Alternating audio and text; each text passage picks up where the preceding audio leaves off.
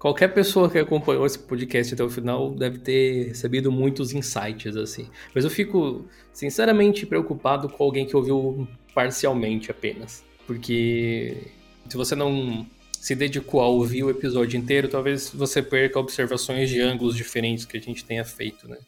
Pode ser que seja legal colocar essa parte do início do podcast como lembrança para o pessoal ouvir até o final, porque é importante.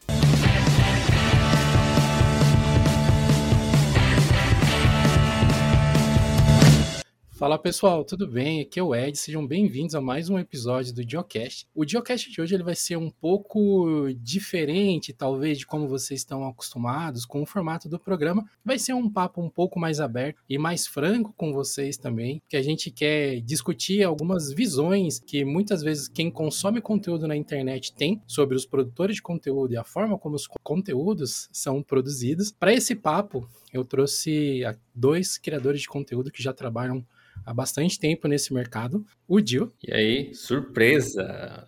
Olha quem tá aqui. e o Raul Craveiro. E aí, pessoal, beleza? Hoje vim tacar um pouco de fogo no parquinho, talvez? Até eu acho que o Raul tinha falado esses dias no, no Discord, que era, o pessoal falava que a gente só fala do Pop OS agora, ou que só fala do Ubuntu, ou só fala do Mint e tal. Eu até tava falando com ele que é uma coisa que aconteceu é, por muito tempo, assim. E geralmente está relacionado à distribuição que eu estou utilizando no meu computador. E eu fiquei pensando se realmente a gente só falava disso, se tinha algum fundamento esse argumento, ou da onde poderia vir essa percepção e tal. E eu fui, tipo, levantar alguns dados, por exemplo, de quantos vídeos foram publicados ano passado e quantos eram sobre o Pop OS, por exemplo.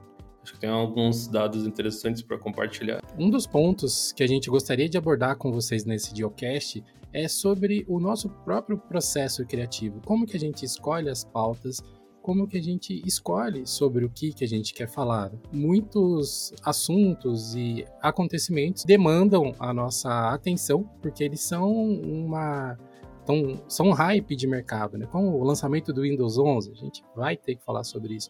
Nós somos um site de tecnologia, o lançamento de um novo chip da Apple. Mas além disso, existem as coisas que nós gostamos de fazer e que a gente tenta da melhor forma possível criar maneiras de compartilhar isso com vocês, pensando sempre em atender a maior quantidade possível de pessoas um dos objetivos primordiais do projeto de Linux, desde que ele nasceu lá atrás com o blog e depois com o canal no YouTube e com todos os outros subprodutos que surgiram, né, a partir disso, é levar conhecimento, é difundir conhecimento.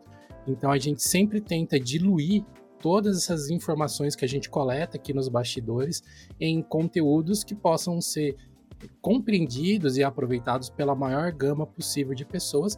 Eu acho que para a gente talvez quebrar a discussão em, em pontos mais fáceis de entender, eu acho que a gente pode falar um pouquinho do processo de cada projeto, a forma como cada projeto escolhe as pautas e trabalha o conteúdo que vai ser apresentado, né? Eu acho que a gente pode começar pelo canal do YouTube. Agora a gente tem canais, né, no plural, para quem não conhece o Diolinux Clips, então vai lá e procura por Diolinux Clips no YouTube, se inscreve por lá também.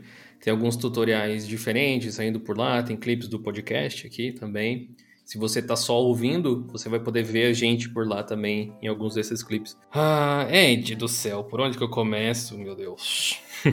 é muita, é muito difícil explicar, eu acho, o processo porque não existe apenas uma única coisa. É, a princípio, voltando assim no tempo, o canal ele trazia conteúdos que se encaixassem com publicações do blog. Então ele, ele era atrelado assim meio que diretamente. Se tinha uma publicação que ia ser feita no blog relacionada a uma nova versão do Ubuntu, era conveniente ter um vídeo que mostrasse essa nova versão do Ubuntu, explicasse como ele funciona e coisas assim. Conforme as coisas foram crescendo e a gente foi profissionalizando é, o projeto, o que, que eu digo por profissionalizar? Foi tornar aquilo o meu trabalho, na época que era só eu. E para você tornar algo assim o seu trabalho, você precisa ganhar dinheiro com isso. No caso do YouTube, existem algumas formas mais comuns disso acontecer.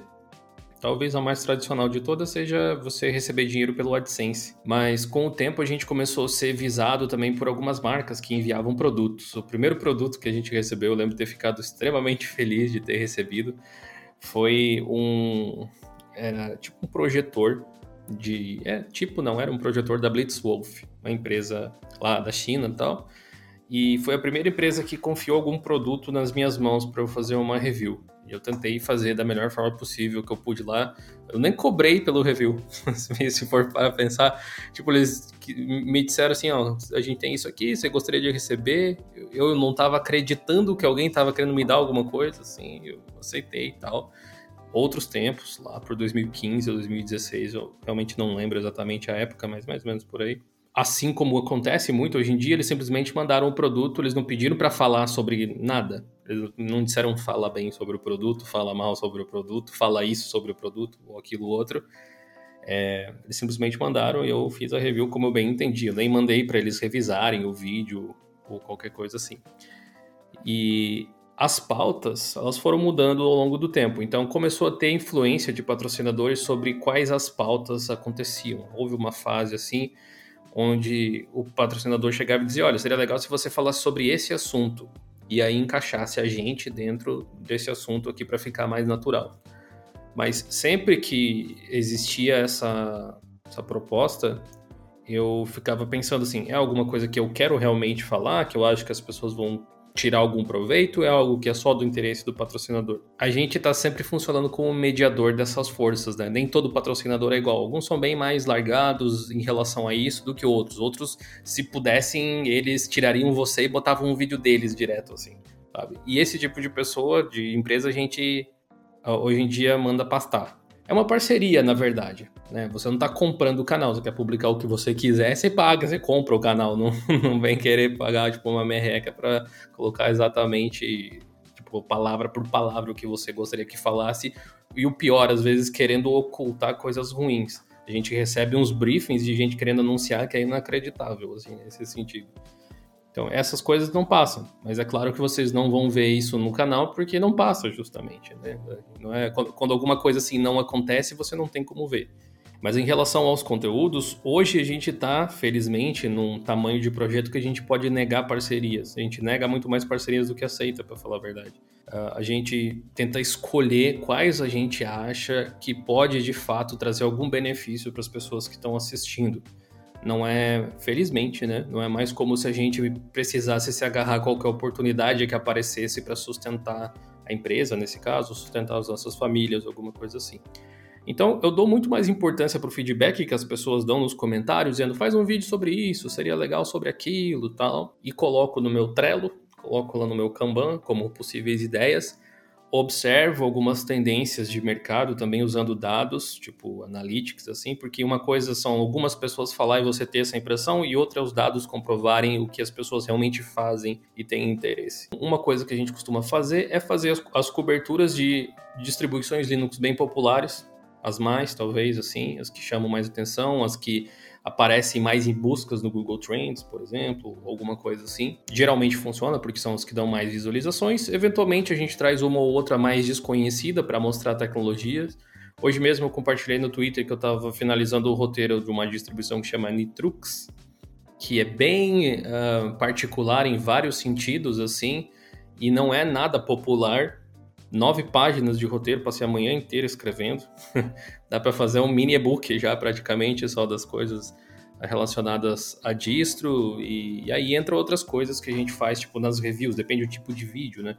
É, por exemplo, as reviews elas têm um processo de benchmarks hoje em dia, que eu faço sempre no mesmo computador, é, com os mesmos softwares, eu salvei os arquivos nas mesmas versões. Não existe uma única fórmula, a gente vai catando assuntos, assuntos que às vezes no momento são interessantes de falar, ou algum assunto que eu julgo importante, e a gente tenta, na verdade, evitar coisas polêmicas demais, porque geralmente não saem coisas boas dali.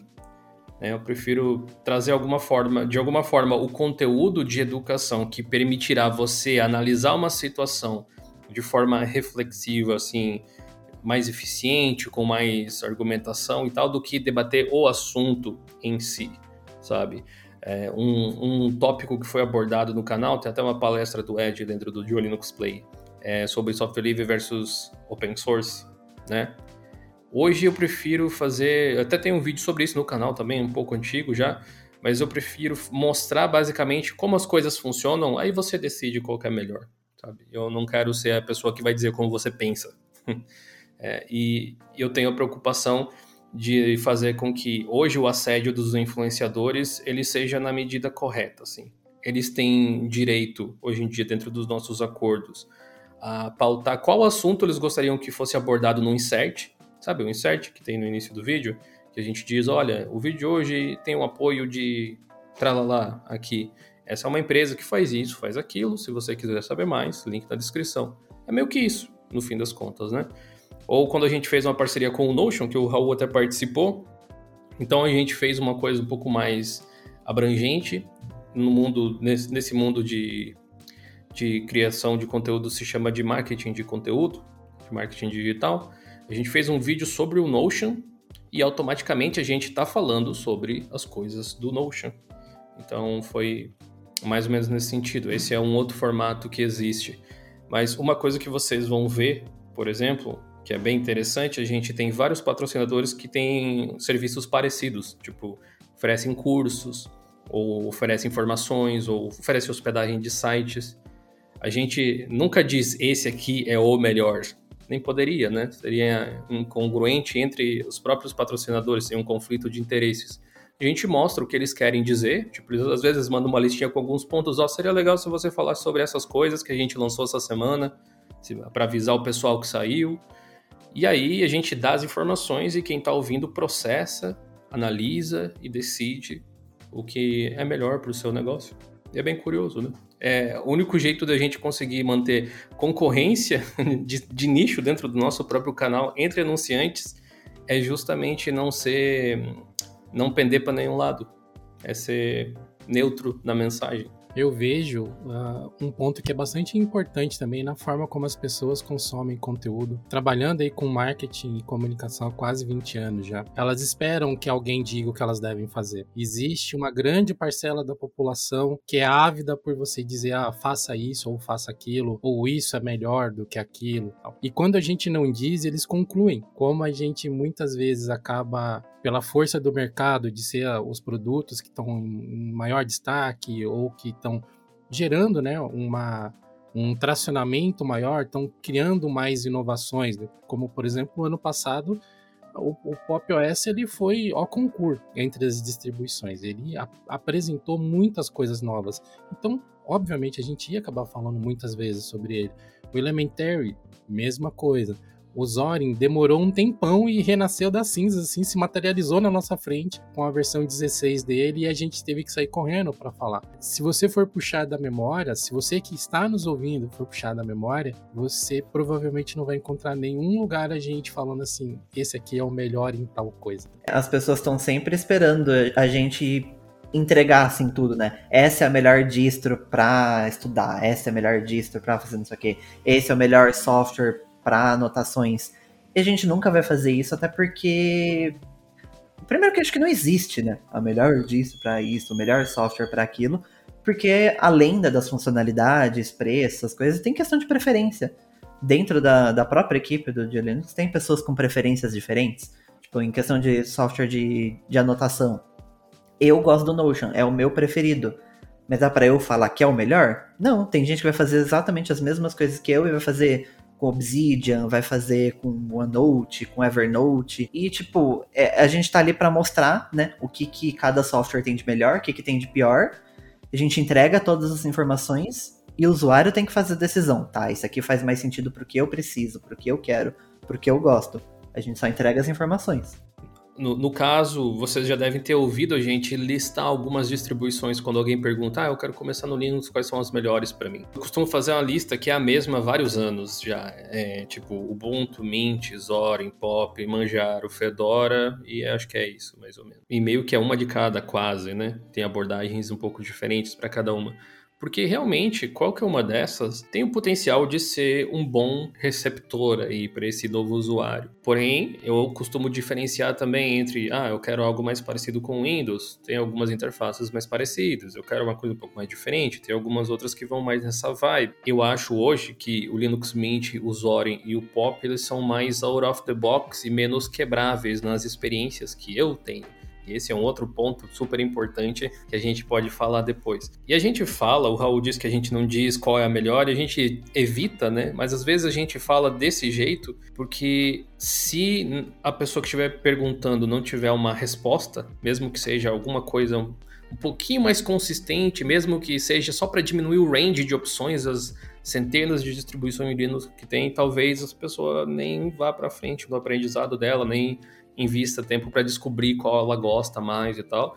Que no fim das contas, se ela passar tempo explorando, pode ser alguma que nem tá nessa lista inicial que a gente fez, sabe? Então, é difícil ter essa responsabilidade de ajudar as pessoas a transporem de um lado para o outro se a gente chegar toda vez que alguém perguntar e dizer: não, pera aí, primeiro você tem que saber isso, depois você tem que saber isso, porque você tem que aprender a escolher. Aprender a escolher requer, assim, tempo. O problema de você ter muitas opções, um dos paradoxos da escolha, é que você não fica confortável com muitas opções na sua frente. Talvez você pense que seja uma coisa boa, mas a verdade é que é, as pessoas vivem de forma mais uh, direta e simples quando elas têm menos opções. Não é não ter opções, é ter menos opções, simplesmente.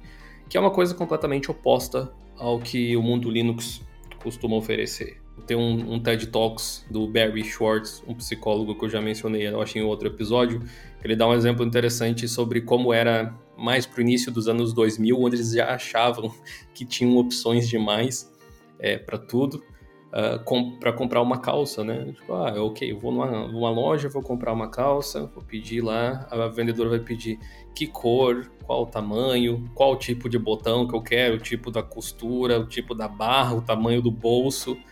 Uh, aí ele até, faz uma brincadeira assim: se não tem aquele tipo que era só um tipo, era o único que eu podia comprar, porque no, no fim das contas não importava tanto, né? Você ter opções significa que você tem que escolher e as pessoas não gostam de fazer escolhas ruins. E para você não fazer uma escolha ruim, você tem dois caminhos.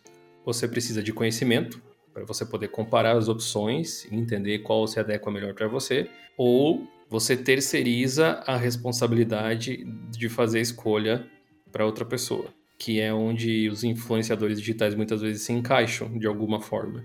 E terceirizar suas decisões tem vários problemas na realidade, né? Não só dentro do, do aspecto técnico, mas você transfere principalmente a responsabilidade de ser bem sucedido, de ser feliz para outra pessoa. Se você pensar tipo na vida como um todo, né? qual faculdade eu devo fazer?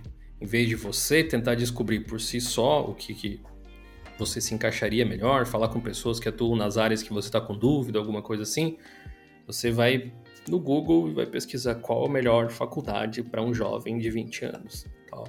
E aí vai ver, na, na opinião de alguém, quais são essas vagas e tal. E aí, se der errado, você vai poder dizer, mas aquela pessoa me disse que era a melhor opção. Eu não acredito, eu tô ferrado, a culpa não é minha, é ela que me indicou para o lugar errado. Esse é o problema de terceirizar suas decisões, porque você pode até terceirizar a decisão, mas quem arca com as responsabilidades é você.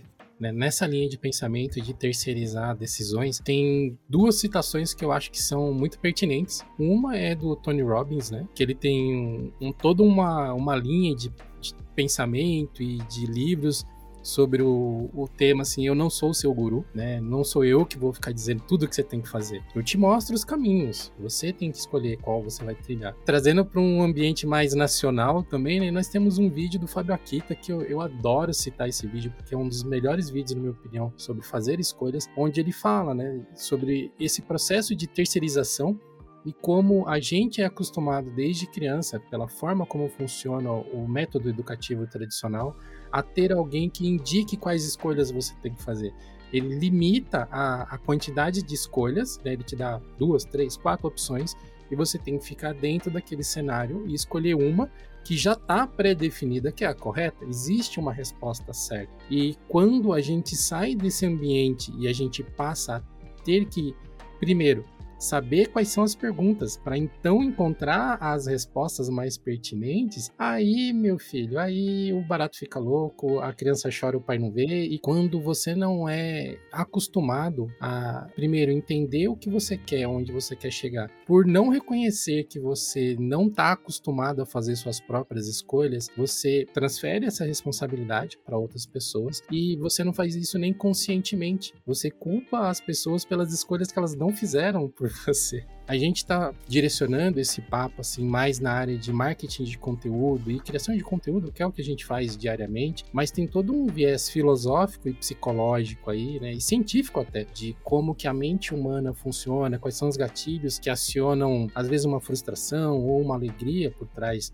de um conteúdo que você consome, de uma escolha que alguém te apresenta, para a gente focar um pouco mais essa discussão, assim. E eu queria perguntar para o Raul, foi o editor-chefe do blog, né, por dois anos, né, Raul? Dois, três anos, é, e ajudou a, a pautar aí muitos dos conteúdos que vocês leram, e não apenas isso, né, como colaborador do projeto, ele com certeza tocou em diversos outros conteúdos que talvez vocês nem saibam que foi ele que, que ajudou a, a lapidar. Né? Como que você vê esse, essa carência de de direção, muitas vezes, que as pessoas depositam em cima dos nossos conteúdos, Raul. Ela, elas querem receber um conteúdo, só que, tipo, na cabeça delas já sabem o que elas querem receber, e muitas vezes, se você não faz o conteúdo exatamente como elas querem, elas ficam frustradas, porque como assim você não pensa igual a mim e não fez o conteúdo que eu quero receber, sabe? É, essa questão, principalmente, de da gente definir conteúdos é muito complicado, porque a gente tem que pesar o tipo de conteúdo que vai bem, porque, né, é o tipo de conteúdo, querendo ou não, né, a gente é uma empresa, a gente gente precisa que as pessoas acessem para a gente conseguir minimamente pagar toda a, a produção. Então não tem como a gente fazer um conteúdo que ninguém vai ver, sabe? Até porque, não só na questão financeira da coisa, mas para que a gente vai fazer um conteúdo que ninguém viu, sabe? Se ninguém viu, ele não atingiu o propósito dele. E a gente tem que focar nisso, mas também algo que, que as pessoas queiram ver, que ajude as pessoas, que, que tipo, que tenha, né, toda a verdade ali no negócio, que seja um negócio sério, baseado em fatos, né? De, de só falar a verdade, só mostrar softwares que funcionam, só mostrar distribuições que realmente estão rodando, sabe? A gente não vai inventar nada. E tem toda essa questão também da expectativa do povo, sabe? Que é um, que é um pouco complicada. Tem algumas coisas que a gente vê já fala. Hum, isso aqui vai dar problema, sabe? Isso aqui vai dar polêmica. E é complicado, sabe? Às vezes, às vezes a gente vai ter que pesar, tipo, tá, vale a pena não, não publicar isso, ou, tipo, às vezes vale a pena independente disso.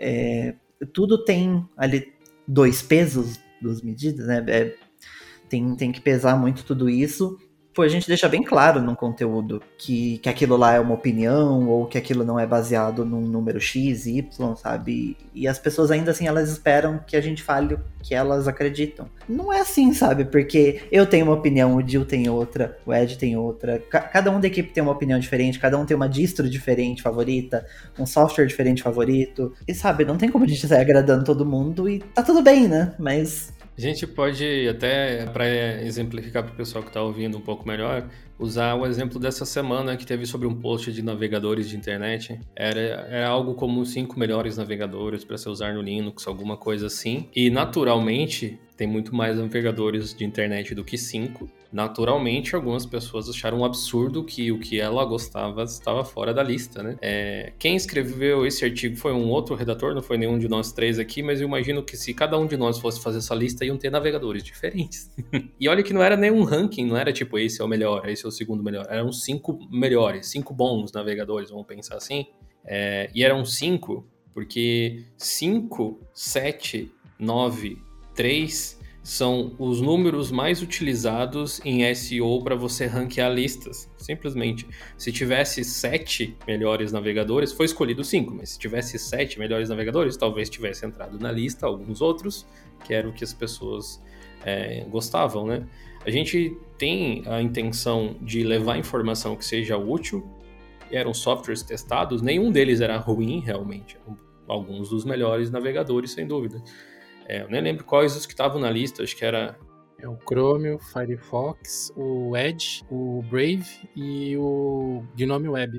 Não, é no lugar do Brave é o Vivaldi. Vivaldi, é o Vivaldi. Tipo, se, é o, se o objetivo era fazer uma lista com cinco, ainda tem ali a opinião de quem escreveu. Simplesmente é isso. E não tá errado por causa disso. É uma, é uma opinião que existe ali. Se a pessoa lê o texto, acho que ela consegue perceber esse tipo de coisa. Não tem. Não, tem, não, tem, não, não é como se um daqueles navegadores não fosse um dos melhores, de fato. Mas está listado 5. Se tivesse listado 10, teriam outros. 15 e tal. Ah, por que, que vocês não fizeram 7? pelo mesmo motivo que a gente não fez três ou nove. a gente só fez cinco, simplesmente isso. Não tem nenhuma razão oculta por trás disso. O que, o que leva até um comentário, acho que foi o Ed mencionou que, que tinha falado assim: as pessoas às vezes imaginam que a gente receba dinheiro para falar sobre uh, algum desses navegadores, vamos supor, né? Deve estar recebendo dinheiro do Chrome para colocar o Chrome na lista. Assim. Acho que as pessoas que não são do meio, elas provavelmente imaginam que a gente deva receber dinheiro torto direito para falar sobre um assunto ou não, que todo assunto que é publicado é porque alguém pagou para ele estar tá lá, né? Não é nem de perto assim que funciona. Em algumas instâncias até dá para se dizer infelizmente, não é nem de perto assim que funciona, porque se a gente tivesse orçamento para todos os artigos dessa forma, a gente estaria num outro patamar, a gente seria uma nova NZN dentro do Brasil praticamente, que a gente não está não tá lá ainda, né? Mas mesmo assim, vamos pensar no caso do Chrome, assim, com um pouco mais de lógica além da emoção. O Google precisa que alguém divulgue o Chrome. Eles eles dominam o mercado completamente, sabe? O Google ninguém divulga o Google Chrome. Nem o Google faz mais isso praticamente porque já é um, um daqueles softwares de. É tipo um Android, as pessoas já, já tá lá, sabe? Não, não tem essa necessidade. E, e assim, de todos os sites que poderiam anunciar o Chrome, a gente, sabe? Tem isso também. Ia me sentir extremamente especial se o Google quisesse anunciar com a gente ou o Google Chrome. Eu pensar, ô louco, tem muita influência, que eles querem conquistar um público que eles ainda não têm, que a gente tem de alguma forma, né? Mas, mas não é assim que, que acontece, não, não faria muito sentido que esse tipo de coisa acontecesse, mas vamos supor que o Google realmente quisesse pagar uh, ah, para que a gente falasse sobre o Chrome.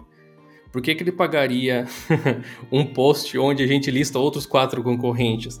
Não tem muito sentido, né? Da mesma forma, uh, você pode observar, não só pra gente, mas observe, tipo, outros canais, outros blogs e coisas desse tipo. As pessoas falam, a gente, falo pela gente, né? Eu só posso falar pela gente, mas a gente fala sobre coisas que a gente é apaixonado por. A gente adora falar sobre isso, a gente adora fazer essas listas, a gente se diverte criando essas listas. A gente briga criando essas listas entre a gente, porque do mesmo jeito que você que está ouvindo aí não concorda que aquela lista é desse jeito, a gente entre a gente não concorda, sabe? E essa é a graça da coisa, sabe? Vai adiante, não gostou? Faz a sua lista. Tipo, o, o, outro redator que estava ali do lado, ah, não, não concordei com a lista que o meu colega fez. Beleza, na próxima você faz um top 7 navegadores e inclui os que você quiser, sabe? E do ponto de vista do público, uh, nenhuma das coisas que a gente faz, pelo menos tem essa intenção. Às vezes a gente pode deixar escapar por erro humano, assim, mas a intenção nunca é ter aquele tom autoritário de essa é a verdade. Tipo, como se, usando esse exemplo do post, como se os cinco melhores navegadores foram, fossem esses e todos os outros são ruins. Pelo contrário, geralmente no final dos artigos até tem quais são quais entrariam na sua lista, sabe? Estimulando você que está ouvindo a participar e fazer a sua própria uh, colocação, sabe? No Twitter mesmo, as pessoas responderam: Ah, eu gosto muito do LibreWolf, que é aquela versão mais limpada do Firefox e tal, do, da telemetria e tal.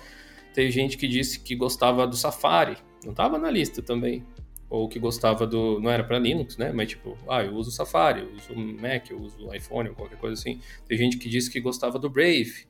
Tem gente que disse que gostava do que mais que tinha, nem lembro mais do Opera, acho que era também. Bom, basicamente qualquer navegador que existe tem alguém que está utilizando. O meu preferido não está na lista e nem por isso eu fiquei bravo com o redator.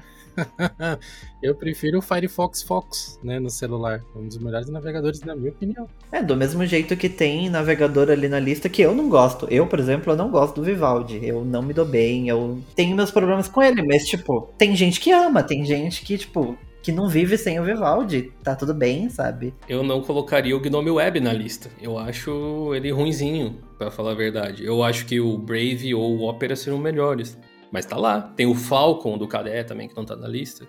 Mas é uma coisa de opinião, sabe? E, não, e uma coisa não invalida a outra. Eu acho que essa questão de. Pior que volta à questão do ensino, do estudo que o Ed tinha mencionado lá antes, né? E, e da questão de terceirizar as suas decisões ou a forma de você pensar. Porque a gente está acostumado, e eu, e eu também, porque eu também cresci nesse regime de estudo, com problemas de escopo fechado. São problemas que têm. Uh, todas, todas as regras do problema estão dispostas existe uma solução, você sabe que ela existe, e muitas vezes você é preparado para chegar lá. É tipo videogame, sabe? Se você jogou Super Mario, que é um clássico, Sonic, alguma coisa assim, você deve lembrar que, apesar das dificuldades que tem na fase, às vezes de você morrer e ter que voltar e ver como é que fazia, videogame é feito para você passar, em linhas gerais. Pode ter algum jogo que seja diferentão, mas de forma geral é feito para você passar. Você vai se acostumar com as regras daquele jogo e aquele universo ele não vai mudar muito, ao menos. É, ou ele vai mudar dentro de um algoritmo específico e você vai se adaptar àquilo e vai resolver. Problema uh, é que a vida não funciona assim. Se na escola você tinha um professor que dizia o que, que você ia estudar, quando você ia estudar, que caderno você ia levar cada dia, é, ele, ele chegava no início do, do semestre o pessoal já dizia assim, ó, vai ter provas nesse dia, nesse dia, nesse dia sobre esse conteúdo, esse conteúdo. Tudo que você tinha que fazer era estudar ou pior, decorar para conseguir tirar uma nota que não realmente representa o quanto você sabe muitas vezes. Quando você vai entrar no mercado de trabalho, não existe o certo. Qualquer decisão que você tomar vai te impulsionar para algum lugar. Só que a gente sente dentro da gente que precisa ter alguém guiando, dizendo: olha, estude isso, faça aquilo, teste isso, essa é a melhor forma de você fazer as coisas. E a gente está sempre buscando por esses gurus, assim. A gente recomenda muitos cursos, certo? Tá, tem patrocínio da Tribe, que é muito legal, tem da EBAC, que é muito legal tal também.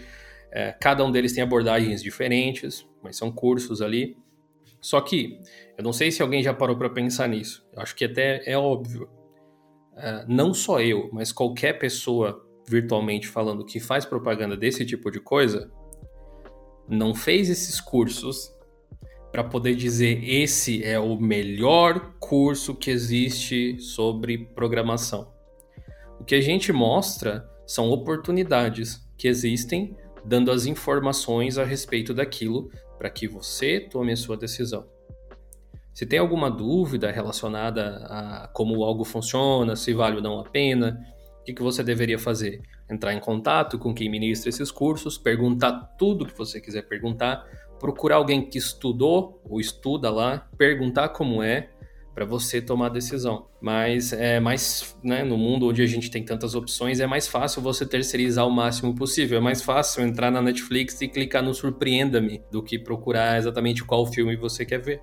É, acho que isso que as pessoas têm que entender um pouco também, né? Que a gente não tá aqui para fazer decisões, aqui a gente tá para mostrar alternativas. Às vezes a gente não consegue nem fazer as nossas próprias decisões, sabe? A gente vai fazer pros outros. É, a gente tá aqui para mostrar alternativa. Tipo, é, é, igual a questão do Linux, sabe? A gente mostra várias distros, a gente mostra como é possível é, jogar no Como é possível fazer edição de vídeo, edição de imagem. A gente mostra todas as alternativas. Se no final você quiser testar todas elas e voltar pro Windows, você pode, a decisão é sua, sabe? A gente tá aqui para mostrar que é possível. Uma frase que eu uso há muitos anos em relação ao Audio Linux é: a gente não está aqui para dizer o que você deve fazer, a gente está aqui para te mostrar o que você pode fazer, sabe? São essas as opções que você tem e tal, que seria tipo, uma das coisas que a gente identifica como déficit, assim, é que as pessoas não realmente têm todas as informações sobre Linux, vamos dizer, para poder aproveitar a plataforma do jeito que ela é, e às vezes, por falta desse conhecimento, ela vai se decepciona, ou não sabe utilizar e acaba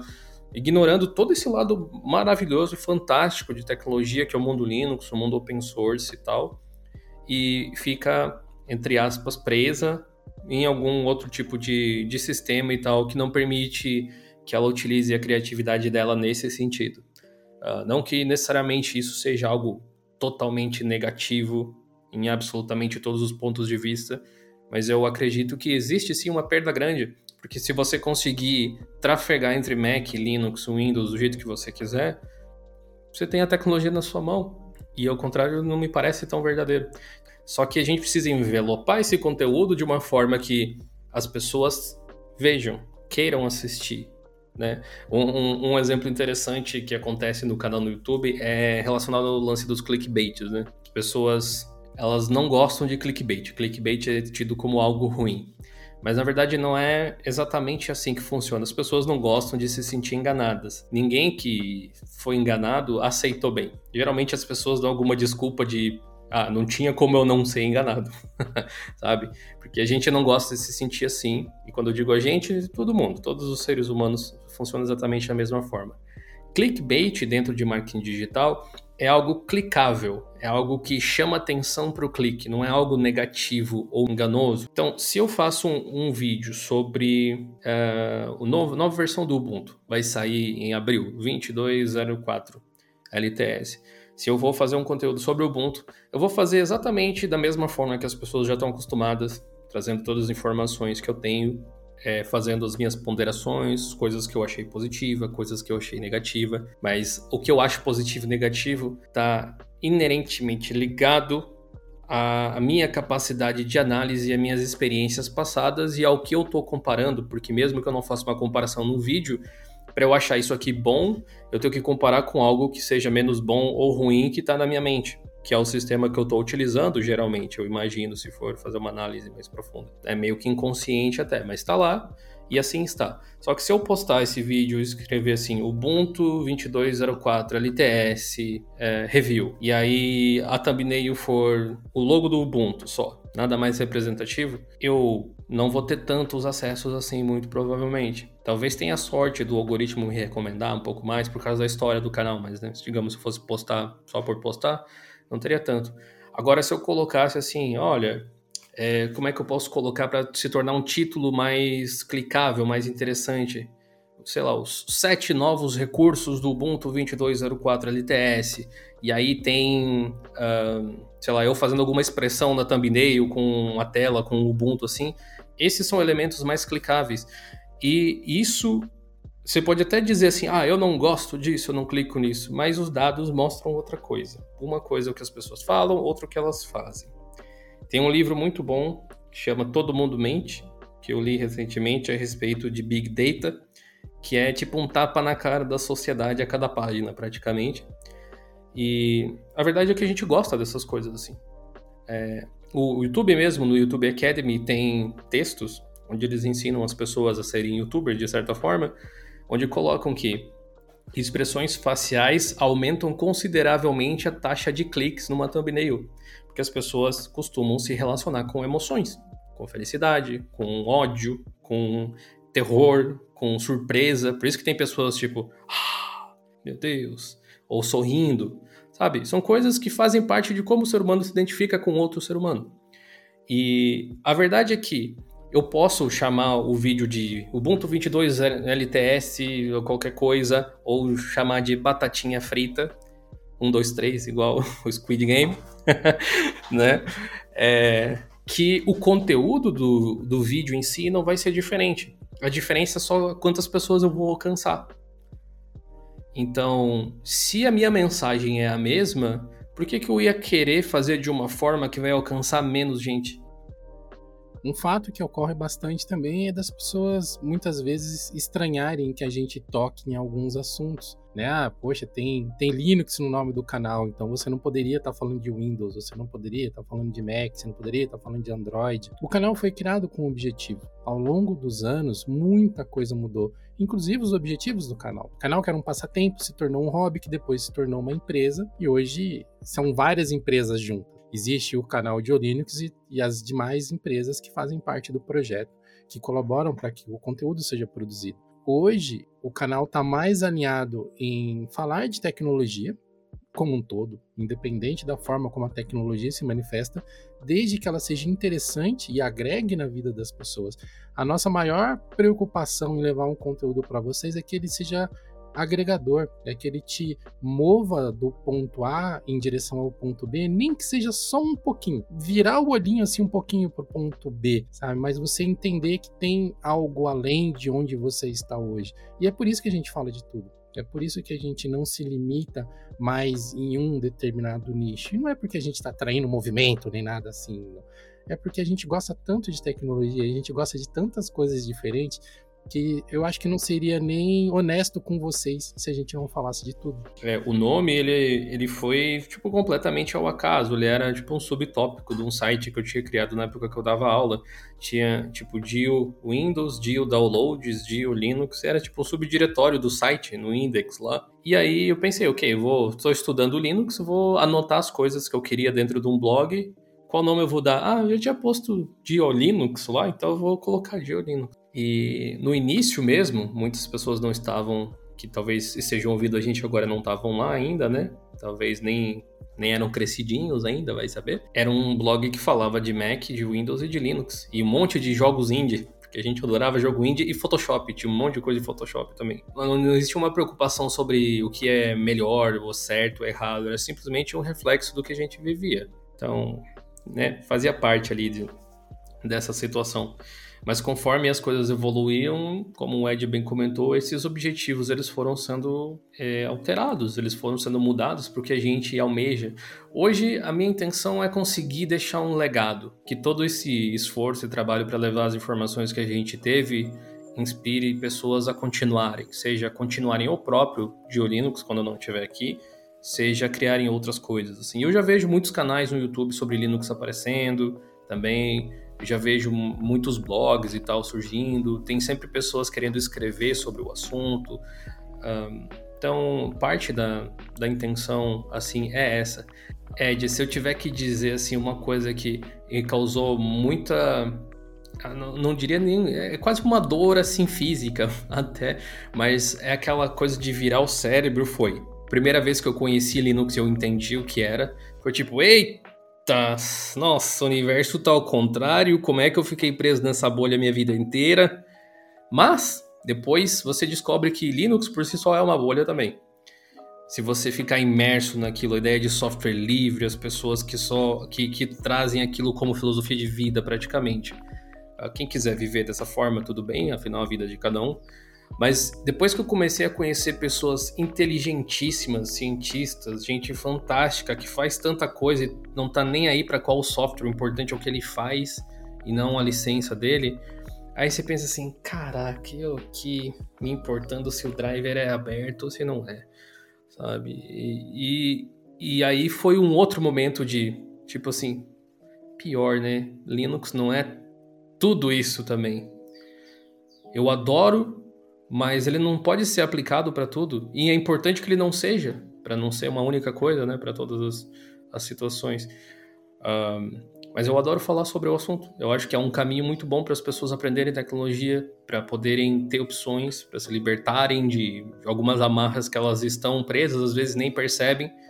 Mas para chegar àquele ponto onde ela tem conhecimento sobre tudo o suficiente onde ela possa, ok, para esse projeto eu faço isso, para esse projeto eu faço aquilo, sabe? É, chegar num, num momento assim de conhecimento pleno. Então tem, tem todo esse tipo de coisa. E é isso que aconteceu nos últimos 10 anos. O que será que acontecerá nos próximos 5, 10 também? É, eu acho que o termo que eu usaria para definir esse mind blowing aí que você explicou é epifania. É, epifania é um conceito muito associado com termos religiosos mas se você for puxar mais para o lado filosófico, a epifania é quando você atinge um conhecimento profundo, um, um, novo estado de conhecimento sobre alguma coisa que você já conhecia, ou que você pensava que você conhecia. Cara, eu me lembro, é, foge um pouco do, desse assunto, mas nessa seara de, de epifania, que eu, eu fiz faculdade de análise de sistemas, né? Eu sou analista de sistemas por formação. Eu entrei na faculdade e eu trabalhava numa agência de marketing. mas eu achava a informática tão da hora. Eu já trabalhava com computadores em marketing e eu achava tão legal que eu falei, cara, eu não quero fazer marketing para sempre. Eu vou entrar para dentro da máquina. Eu quero saber como que essa ferramenta que eu uso, que é tão legal, como que isso funciona. Era isso que me movia naquela época. E eu fui para a faculdade e fiquei extremamente frustrado porque eu não entendia nada do que estava acontecendo lá. Os dois primeiros meses na faculdade, eu sinceramente pensei em desistir e trancar a matrícula, acho que todos os dias desses dois primeiros meses. E eu lembro que tinha uma aula de lógica de programação era o professor Nilson. Se o Nilson estiver ouvindo, Edson da Escola Flatec, obrigado, Nilson. Você salvou a minha faculdade. Que ele estava explicando para um outro aluno a resolução de um exercício. E ele falou: Cara, você está complicando muito as coisas. A melhor lógica que existe é a simples. Para de complicar o seu cálculo desse jeito. Quando a gente tenta incutir muito significado em algumas coisas que são simples, a gente se frustra, porque muitas coisas são simplesmente simples e belas como elas são. Com, usando o exemplo da lista mesmo, né, que a gente acabou de citar no, no episódio. Cara, é uma lista simples de cinco elementos possíveis dentro de uma infinidade. É só isso é. Tem, tem um outro exemplo bem interessante aqui sobre percepção. E me chamou a atenção porque foi um membro que comentou no YouTube. Deixa eu ver se eu encontro o comentário dele, porque ele disse que gostava muito e tal do canal, é, só que ele achava que a gente amaciava muito as críticas para os sistemas que a gente usava, tipo pro próprio OS, pro Fedora, pro Debian, alguma coisa assim. Deixa eu ver se eu encontro aqui para ler o comentário dele. E agradecer, na verdade, porque uh, foi por causa disso que eu refleti um pouco sobre o meu processo de pensamento e de onde vêm as minhas referências. Eu, eu gosto de ser desafiado intelectualmente, assim. É o único jeito de você crescer eu tô perto da minha crise dos 30 anos, né? Tô bem próximo de fazer aniversário e fazer 30, e a minha resolução para a próxima década é ser uma pessoa mais intelectual. Então, é bom rever vários conceitos assim. Mas enfim, ele tinha comentado que a gente fazia essa maciada e tal, e a gente falava, e aí outras pessoas já comentaram algumas vezes, nossa, agora você só fala do Pop OS, você só fala do Linux Mint e tal. E é engraçado porque eu lembro dessa cena se repetir. Isso é um filme que eu já vi algumas vezes. Mais pro início do canal, eu utilizava o Ubuntu. E eu lembro das pessoas falarem que eu era Ubunteiro, né? que eu só falava sobre Ubuntu. Aí depois, quando eu migrei para o Linux Mint, as pessoas começaram a falar assim, não, você só fala do Linux Mint, esqueceu o Ubuntu, né? Agora não tem mais nenhuma outra distro, é só o Linux Mint. E agora, eu vejo algumas pessoas menos mas vejo algumas pessoas falando assim, nossa, você fala muito sobre o Pop OS, alguma coisa assim. E eu fiquei pensando, será mesmo que eu, a gente passa do limite assim? E não pode ser coincidência que o sistema que eu uso no meu dia a dia é a distribuição que eu mais falo. Aí eu comecei a analisar uh, esse tipo de coisa assim, mas a gente precisa falar sobre alguns outros assuntos para vocês entenderem essa, essa linha de raciocínio, que é sobre como a gente percebe as coisas, né? É, eu tô assistindo uma série no Disney Plus, chama Brain Tricks, acho que é alguma coisa assim. É, inclusive tem o, o autor desse livro aqui, faz parte da série, que é o Gorila Invisível. Esse aqui é um livro a respeito de uh, memória, percepção, atenção, coisas desse tipo. É basicamente o gorila invisível e outros equívocos da intuição. Por que, que o nome dele é gorila invisível? Talvez vocês já tenham visto um experimento no YouTube de que tem alguns jogadores de basquete e tal, e as pessoas têm que contar quantas vezes as bolas quicam dentro de, uma, de um foco de luz ou alguma coisa assim. Esse experimento ele ficou mundialmente famoso porque ele revelava uh, uma das grandes incapacidades que a gente tem como ser humano, que é de prestar atenção. uh, as pessoas costumam pensar que elas são multitarefas, quando elas não são. A gente só consegue focar em uma coisa por vez. A gente pode ter a sensação de que é multitarefa, porque a gente fica alterando de uma tarefa para outra, mas a gente não faz todas ao mesmo tempo com o mesmo nível de atenção. A gente muda o foco de uma para outra. Isso é ser serial, não é ser multitarefa, não é ser multitarefa. Mas parece que existem, pelos estudos que fizeram, tipo um percentual mínimo de pessoas que realmente consegue, por exemplo, falar o telefone e dirigir sem ter prejuízo. Mas é tipo 2% das pessoas no planeta. Provavelmente não é você e não sou eu também. É, estatisticamente a probabilidade está tá contra. E esse experimento do gorila era mais ou menos assim: tinha o pessoal jogando basquete e tal, as pessoas assistindo, a, a sua, o seu, sua tarefa é contar quantas vezes as bolas quicam em uma determinada área, para ver se você consegue prestar atenção. E as pessoas vão lá e dizem tal número, tipo, ah, deu, quicou 23 vezes, quicou 12 vezes, sei lá. Só que o que eles não sabem, que o que eles estão testando é a sua atenção Tipo, quando você está sendo distraído por outra coisa. E aí, enquanto as pessoas estão lá quicando as bolas e o pessoal está contando, entra alguém fantasiado de gorila e começa a fazer um monte de coisas entre os jogadores. E aí, no final do negócio, o pessoal pergunta assim: tá, quantos kicks deu na bola tal? O pessoal respondendo. E a próxima pergunta é: e o gorila? Vocês viram? Aí o pessoal fica tipo: que gorila, né?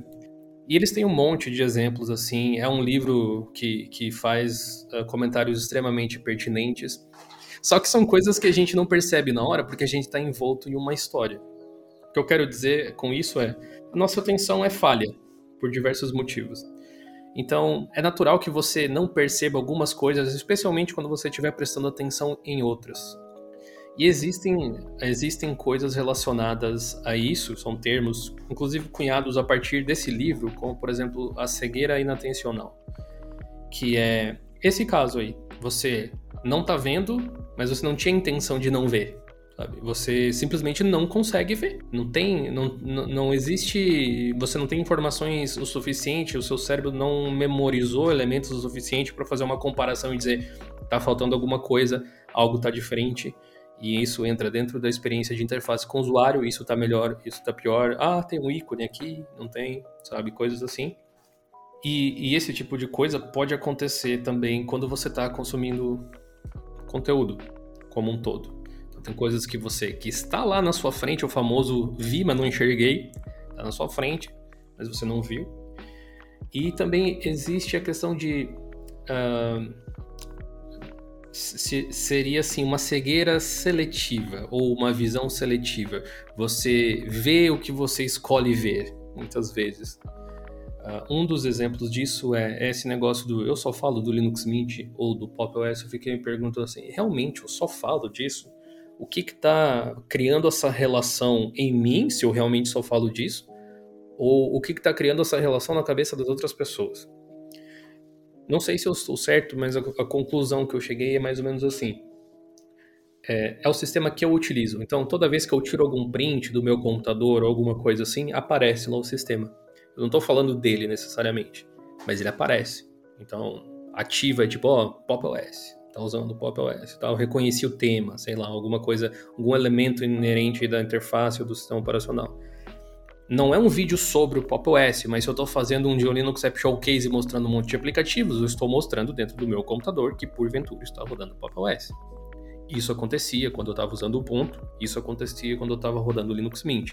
Existe essa possibilidade de reafirmação de crença. Então, se a pessoa está querendo crer, mesmo que ela não tenha percebido, que eu só tô falando sobre aquilo, ela vai observar essas coisas como evidência de que eu estou falando sobre esse assunto, mesmo que eu não realmente esteja falando sobre isso.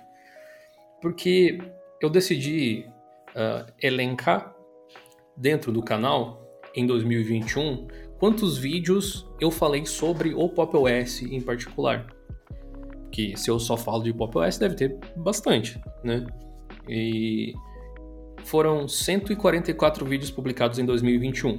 Tá? 2022 está só começando, não tem muita base de dados para isso. Quantos. Vou pedir para vocês aqui que estão no projeto provavelmente não sabem quantos vídeos sobre o Pop OS tiveram em 2021 de 144. Quantos vocês acham que tiveram? Eu arriscaria uns 15 especificamente sobre o pop, eu acho que uns 15. É, especificamente sobre o pop, eu chutaria menos que 6 especificamente sobre o pop. Não teve tantos momentos assim do Pop OS que justificaria um vídeo. Para conteúdo teve mais, conteúdo escrito, se a gente for olhar, teve bem mais do que isso. Mas de vídeo eu chutaria menos que 6 pertinho, né? Em vez de dizer um número, eu dizer ah, menos que isso, daí tudo que tiver para baixo funciona. Mas você chegou mais perto, né?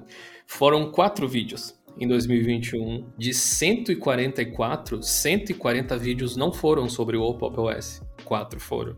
Então não faz muito sentido que as pessoas tenham essa impressão, aparentemente, né? Porque foi mais ou menos assim, pelo que eu anotei aqui até para poder falar, foram dois reviews, um da versão de abril, outro da versão de outubro, entre aspas, mas que saiu mais pro final do ano, né, do 2104 e do 21.10. São vídeos de cobertura de lançamento, já iriam ter, assim como teve um de cada do Ubuntu, por exemplo, também teve do 2104, do, do 21.10 e tal. A gente teve um vídeo comentando uma entrevista que a gente fez com a System 76, então um vídeo especial por conta dessa circunstância. E aí teve um também que talvez não seria realmente necessário. Esse foi porque eu quis falar sobre o Pop OS naquele momento, que era um vídeo uh, onde eu mostrava algumas coisas que eu descobri analisando o código-fonte do sistema no GitHub sobre o Pop Launcher. Tipo, curiosidades em relação a isso e que tinha alguns recursos ocultos que o Pop OS não mostra devidamente para os usuários, que é uma falha que existe até hoje, até na minha opinião, é, dentro do sistema. E aí acontece esse tipo de coisa. São quatro vídeos. Mas eu fiquei pensando assim, tá, beleza, sobre o Pop OS declaradamente, é isso aqui. Mas se eu observar onde o logo do Pop OS está tá em algum lugar no vídeo, alguma coisa assim, ele pode ter sido citado em alguns outros momentos.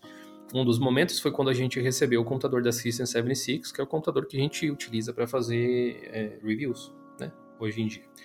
E aí teve dois vídeos. Teve o de unboxing e teve o de review do computador que estava rodando o Pop OS. Não era um vídeo sobre o Pop OS, mas existe essa relação e tal. E muita gente acredita que, do mesmo jeito que eu falei do Google, lá, que a gente recebe rios de dinheiro da System 76 para poder falar sobre o Pop OS, o que não é verdade também. Eles deram esse computador que a gente utiliza, de fato, uh, porque eu disse para eles, olha, se vocês enviarem, a gente pode fazer um review.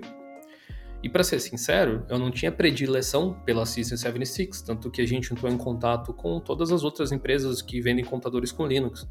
Dell, Lenovo, é, o pessoal da Star, é, o pessoal da Tuxedo e algumas outras que eu nem lembro o nome mais.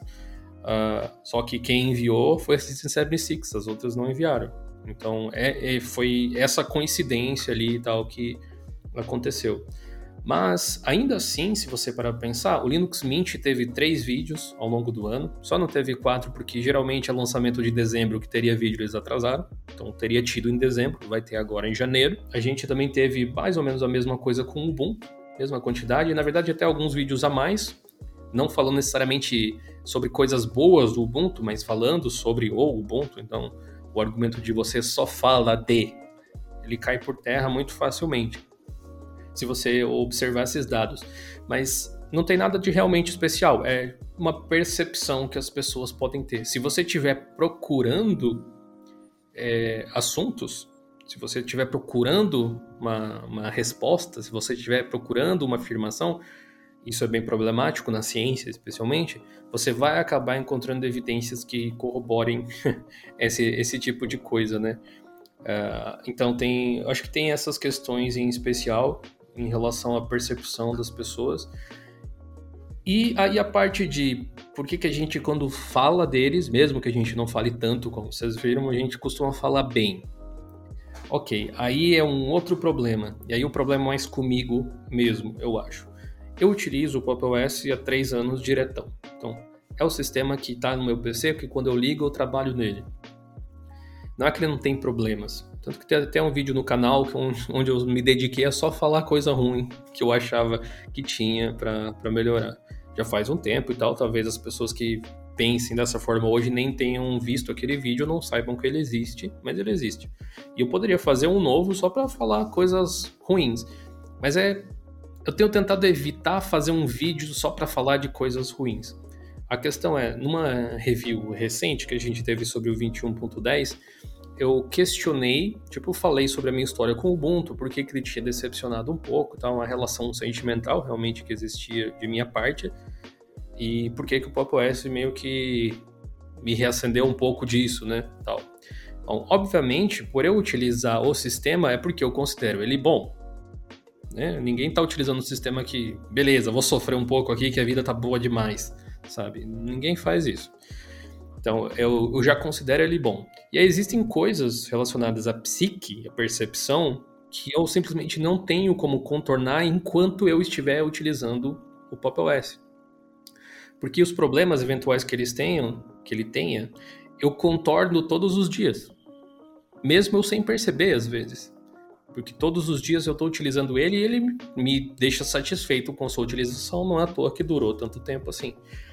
Então, toda vez que eu for fazer algum comparativo com alguma outra distro, se eu vou mostrar uma distribuição nova, tipo o Nitrux aí, é, até inconscientemente eu vou comparar com o que eu acho bom, e o que eu acho bom é o que eu uso, porque é por isso que eu uso, porque eu acho bom, entendeu? Tem essa relação simples assim. É, e aí fica um pouco mais difícil você identificar as falhas. Assim que eu me distanciei do ponto, eu consegui ver com maior clareza as coisas que eu achava ruim. Tem algumas distribuições que são um pouco mais sutis no que elas têm de não tão bom, assim, digamos. Mas tem algumas que fica bem claro, tipo, os pontos negativos que elas têm. É...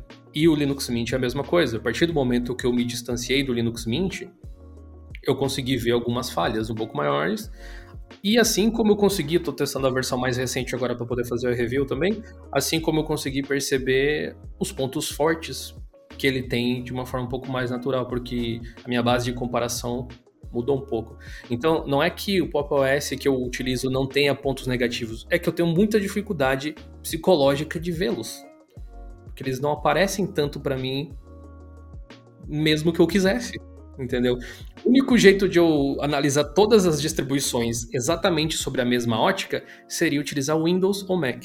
Eu não, de, não, não deveria usar Linux no meu computador principal. É o único jeito de eu colocar uma distribuição e não ter uma base de comparativo que seja outra distribuição. Mas aí eu vou ter o Mac ou o Windows como base, então eu vou passar a comparar coisas que as distros fazem em relação ao que o Windows faz.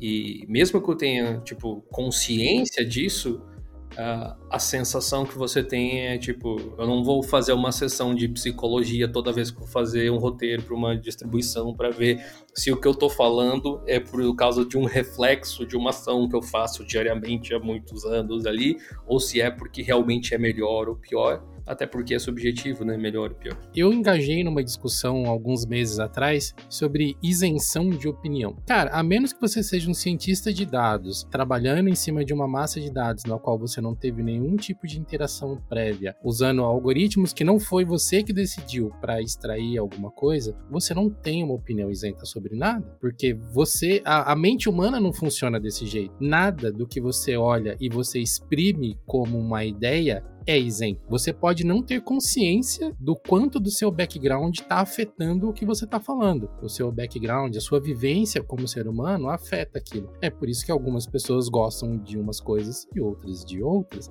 É por isso que algumas pessoas se identificam e outras se repudiam por conta da forma como a gente estabelece relações dentro do nosso cérebro de maneira inconsciente. Isso tem até talvez um pouco de cegueira seletiva, mas tem dois exemplos que eu acho que eu posso dar que vão ilustrar bem a situação. Tem um filme da Disney foi lançado recentemente, acho que da Pixar até, chama Soul, né, que conta lá a história do cara que, né, morre, não morre volta. E dentro desse desse filme tem uma, uma parte lá que uma das personagens conta um tipo um, uma sabedoria popular ali, né? De um peixinho que estava procurando o oceano.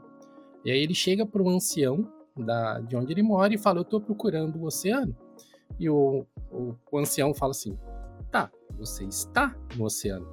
E o peixinho fala: Não, isso aqui é só água, eu estou procurando o oceano. E isso ilustra claramente como seu ponto de vista influencia no que você observa. Muitas vezes você está procurando alguma coisa, você está usando uma margem de comparação de um conceito que você estabeleceu na sua cabeça e que você está imerso naquele conceito, mas do seu ponto de vista você não enxerga. Que a sua opinião ela sempre é embasada. A sua opinião ela sempre tem um viés. O lance está em você filtrar o seu viés de forma que você consiga levar informação sem ser, como eu posso dizer, ditatorial, sem dizer o que as pessoas têm que pensar ou deixar de pensar. Você tem que apresentar as opções, apresentar as possibilidades. E o outro exemplo que eu queria dar também é sobre como que a, a nossa cegueira seletiva, né, ou quando você fixa muito em uma coisa, afeta a sua análise daquilo, é pro lado mais humano da coisa, pros relacionamentos. Você que tá num relacionamento, você, sei lá, mora. Qualquer tipo de relacionamento, pode ser seu irmão, pode ser um primo que você mora junto. Se essa pessoa ela tem um determinado hábito que, em princípio, apenas você não gosta, mas aquilo se repete, aquilo se repete. Vai chegar uma hora que aquilo vai te incomodar. Até o momento que a menor menção àquele hábito vai te despertar uma reação emocional super forte. Você vai odiar aquilo. Aí até o ponto que você não vai nem aguentar mais aquela pessoa. Mas por quê? Uma determinada coisa que é repetida e que a gente presta atenção repetidamente, a gente costuma focar muito naquilo. E aí, quando o nosso foco é distorcido do todo e passa a enxergar apenas aquele detalhe, e é assim que os seres humanos funcionam. Um, um exercício que eu faço antes de tecer uma crítica a alguém é tentar ver pelos olhos da pessoa. Cara, empatia é uma das coisas mais difíceis, é uma das artes mais difíceis de se desenvolver no mundo. Eu tenho, sei lá, fracassado repetidamente em tentar exercitar a empatia, mas é necessário, sabe? Eu já tive algumas boas lições de ouvir assim, cara, mas por que você tá me dizendo isso? E depois parar para pensar que eu simplesmente não tinha o menor direito de apontar determinada coisa para determinada pessoa, porque não sou eu que calço os sapatos dela. Eu não sei por que, que ela chegou naquela decisão. Eu posso, no máximo, ter uma vaga ideia com base nos meus preceitos, nos meus conhecimentos, no que eu acho que é certo ou que é errado. Mas eu não sei por que, que aquela pessoa decidiu fazer aquilo daquela forma de verdade. Então, muitas vezes, antes da gente assumir né, uma verdade absoluta, binário, um dos males né, da nossa vida hoje é achar que as coisas são binárias é sim ou não, é errado ou é certo, é preto ou é branco, e não é, cara. Na, praticamente nada na nossa vida é binário. É a tentativa de simplificação que a gente tinha falado no início. É, são muitas opções, na verdade, a gente tenta narrow down para alguma coisa que a gente consiga entender. Sabe? Esse, esse é um dos problemas. No caso do, do conteúdo que a gente faz, uma das coisas que a gente tem tentado fazer para ficar um pouco além da minha opinião, por exemplo, nos vídeos sobre uma distribuição, é trazer os benchmarks. Os números que o benchmark me mostra, eles não estão nem aí com o que eu sinto sobre a distro, se é bom, se é ruim, tal. E aqui eu não tenho outra forma de fazer a não ser dizer, olha, vocês têm que confiar, não é como se tivesse alternativa, vocês têm que confiar que o número que eu, que eu coloquei lá foi o que deu. Só que isso você tem que fazer com qualquer pesquisa estatística ou gráfico que você vê na sua frente, geralmente. Como que a gente produz esse benchmark? Eu utilizo o mesmo laptop, eu instalo a distro fisicamente no hardware, ela tem dois SSDs.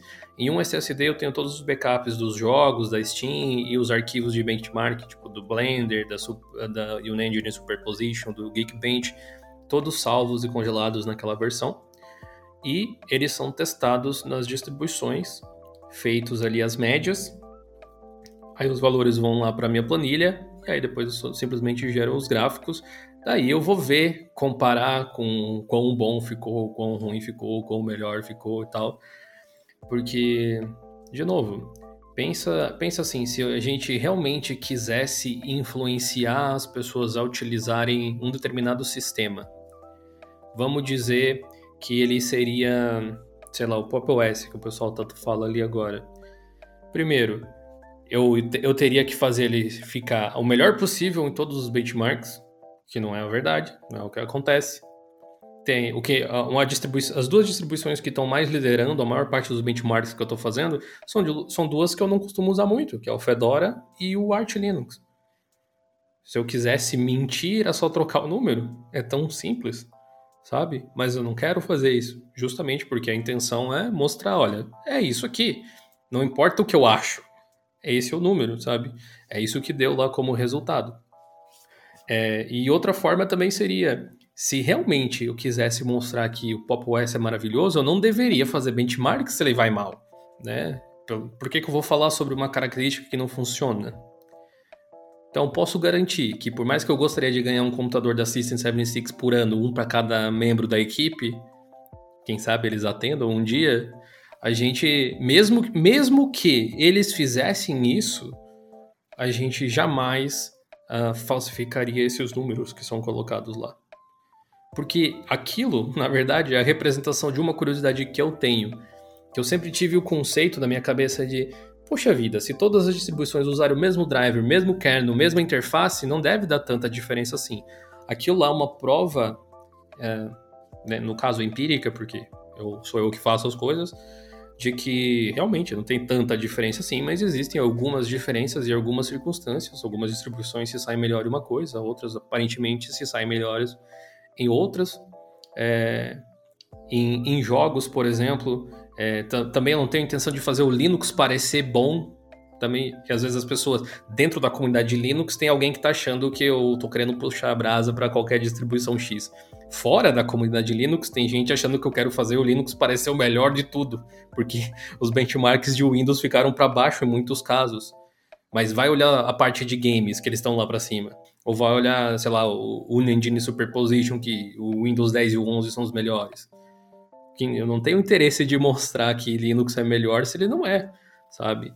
Então, simplesmente acontece. É assim, é assim que as coisas funcionam. A gente tem mantido uh, essas coisas assim. E o lançamento, provavelmente, do Fedora, que vai acontecer, sei lá, março, abril, aqui, que é o Fedora 36, vai ser a primeira vez que eu vou ter a oportunidade de fazer uma coisa que eu sempre quis, que é observar a evolução de performance de uma versão para outra. Porque os dados que eu tenho no momento são da versão 35, então eu vou ter a versão 36, vou poder dizer, ó, em um ano de trabalho, essa aqui foi a diferença, basicamente. Eu não sei se dá bem um ano na realidade seis meses, acho que é, de trabalho, alguma coisa assim. É, foi essa diferença. Vale a pena atualizar ou não, baseado em não achismo, mas em dados em relação àquele tipo de coisa. E aí entra um outro problema de fazer benchmarks de Linux.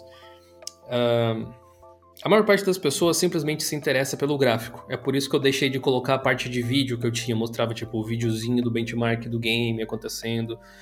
E aí você pode me dizer, mas eu adorava ver esse tipo de coisa. Não é isso que as estatísticas me mostram. As pessoas pulam aquilo lá. Então por que que eu vou perder engajamento no vídeo se eu posso dar exatamente o que a pessoa quer, né? E realmente, na prática não faz diferença, porque se eu quisesse falsificar, a edição de vídeo tá aí para isso também, né? Você tem que duvidar de tudo que você vê, se for ser, ser justo, assim, no mesmo nível.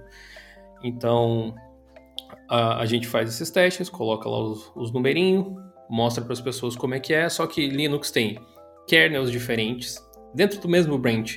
5.15.3.2.1, vai saber o que mudou especificamente.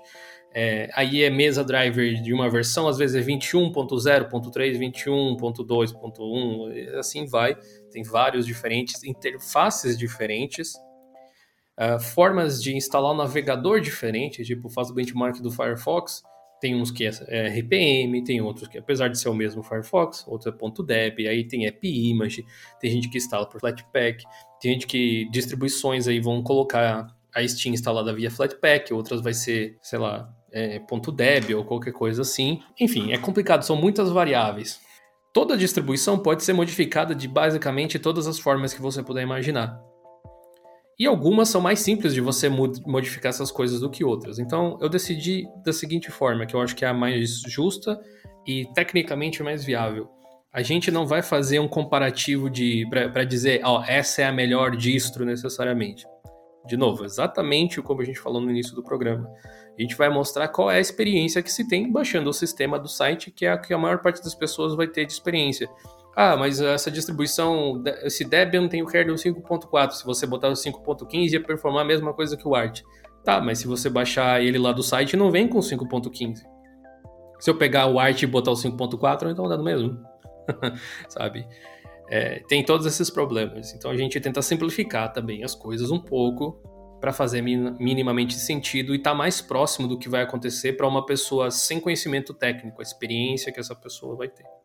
Cara, você falou uma coisa aí que me lembrou de uma frase que ela é atribuída a Abraham Lincoln. Eu realmente não tenho certeza se é dele ou não. A frase original diz assim, né, que você pode enganar algumas pessoas o tempo inteiro. Você pode enganar o tempo inteiro algumas pessoas, mas você nunca vai enganar todo mundo o tempo todo. E se a gente for trazer para o nosso, nosso ambiente isso aí, a gente pode dizer que a gente vai entreter algumas pessoas o tempo inteiro nós vamos entreter algumas pessoas por algum tempo, mas que a gente nunca vai entreter todo mundo o tempo todo. E tá tudo bem com isso. É, não é nosso objetivo agradar todo mundo. É lógico que se a gente puder alcançar uma massa enorme de pessoas, significa que não apenas o nosso trabalho está sendo bem feito, com base nesse parâmetro, né, porque existem muitos parâmetros, mas com base no parâmetro de alcance, significa que a gente está sendo é, excelente nesse aspecto, mas que também a gente está conseguindo levar as coisas que a gente acredita que vão ser úteis para as pessoas para uma grande quantidade de pessoas. E, de novo, isso apenas valida que a gente está fazendo um bom trabalho. Eu penso que vocês compartilham disso comigo. Se a gente não tiver tanto alcance, mas a gente perceber que a mudança que a gente gera, que o que a gente está agregando é positivo, todos nós ficaríamos contentes com isso. Da, igualmente. Do mesmo jeito que você falou ali que a gente não, não pensa em agradar todo mundo, a gente também não pensa em ser odiado por todo mundo, né? E toda vez que toma uma decisão de fazer alguma coisa, é porque a gente está se sentindo confortável com aquilo, a gente tenta mudar sempre para melhor. Só que a questão de melhor e pior ela é subjetiva, de acordo com a sua bagagem, né? das coisas que você pensa, é, sei lá, até as leituras que você fez, as influências que você tem, enfim, é, essa, essa, essa coisa de aceitar, não agradar, talvez seja um dos, se eu não me engano, até é um princípio é, de Sócrates e Platão, filosofia assim grega na veia, né? Que é você ter essa capacidade de não agradar as pessoas e ficar tipo de boas com isso. E diz, dizem, acho até que concordo, que é um dos segredos da felicidade e de se sentir livre. Você não necessariamente querer desagradar, mas não se sentir mal quando desagradar, sendo que você não poderia fazer nada. Tipo, você simplesmente está vivendo a sua vida da forma com que você acha que deveria.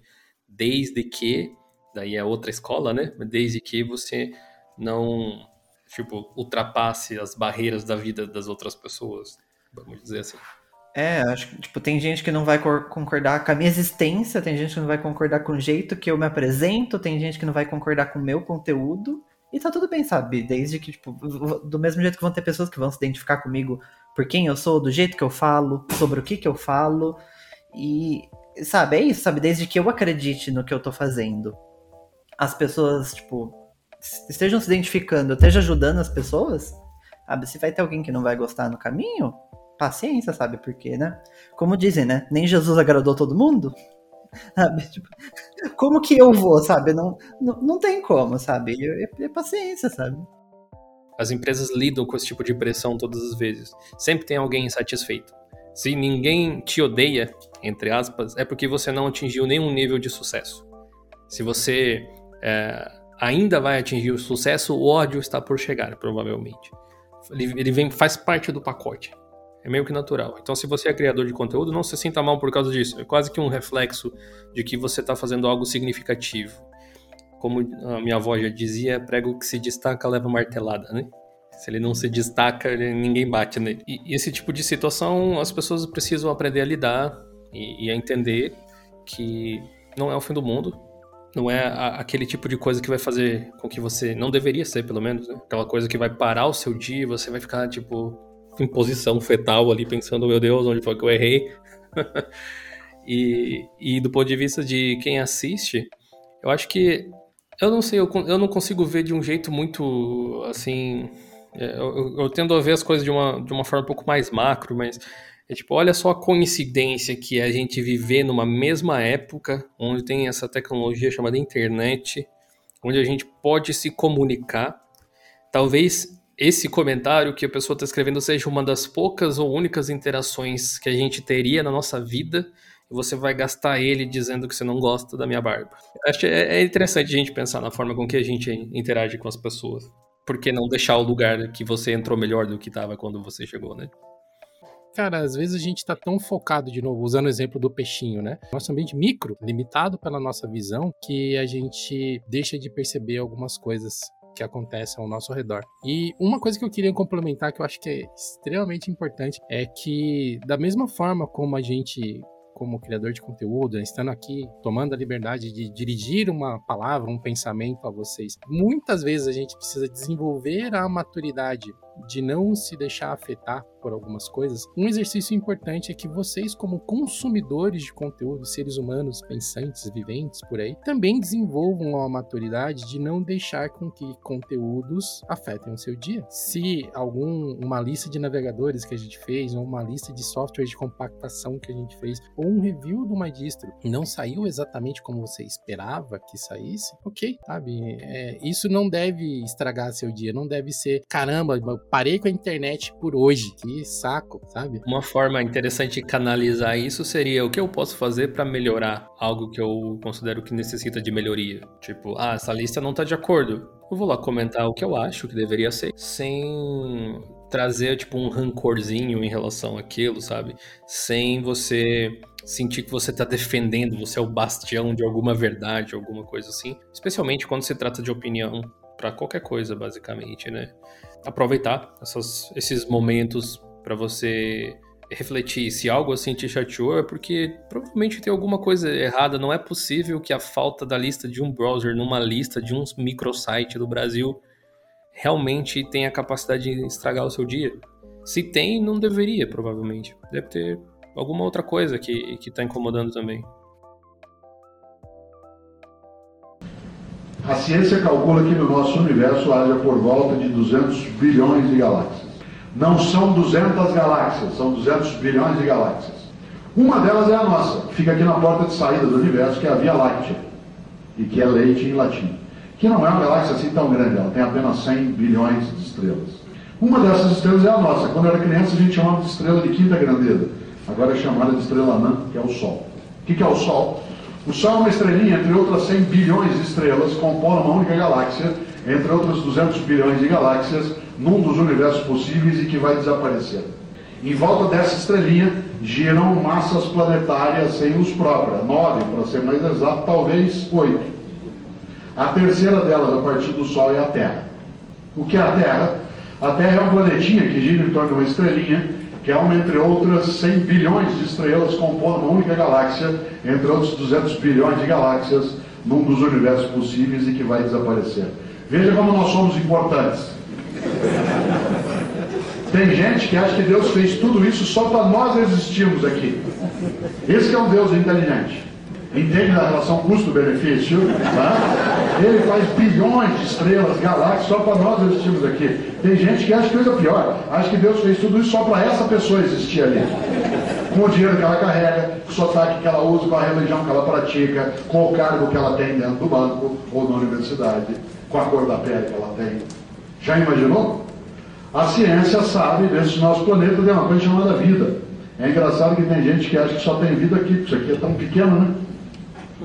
A ciência calcula que no nosso planetinha haja por volta de 30 milhões de espécies, mas até agora só classificou 3 bilhões de espécies de vida diferentes. Uma delas é a nossa, Homo sapiens. A nossa espécie é uma espécie, entre outras 3 milhões de espécies já classificadas, que vive num planetinha que gira em torno de uma estrelinha, que é uma, entre outras 100 bilhões de estrelas, compondo uma única galáxia, entre outros 200 bilhões de galáxias num dos universos possíveis e que vai desaparecer. Essa espécie, em 2007, que é quando nós estamos, tem 6 bilhões e 400 milhões de indivíduos. Um deles é você. Quem és tu? Tu és um indivíduo entre outros 6 bilhões e 400 milhões de indivíduos, compondo uma única espécie, entre outras 3 milhões de espécies já classificadas, que vive num planetinha que gira em torno de uma estrelinha, que é uma entre outras 100 bilhões de estrelas, compondo uma única galáxia, entre outros 200 bilhões de galáxias, num dos universos possíveis e que vai desaparecer. Quem é você? Quem sou eu? Quem sou eu para achar que o único modo de fazer as coisas é como eu faço? Quem sou eu para achar que a única cor de pele adequada é a que eu tenho? Quem sou eu para achar que o único lugar bom para nascer foi onde eu nasci? Quem sou eu para achar que o único sotaque correto é o que eu uso? Quem sou eu para achar que a única religião certa é a que eu pratico? Quem sou eu? Quem és tu? Tu és o vice-treco do subtroço.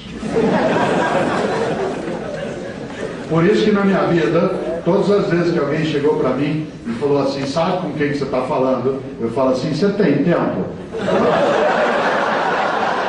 Senta aqui. Senta aqui que a gente, o filósofo vai te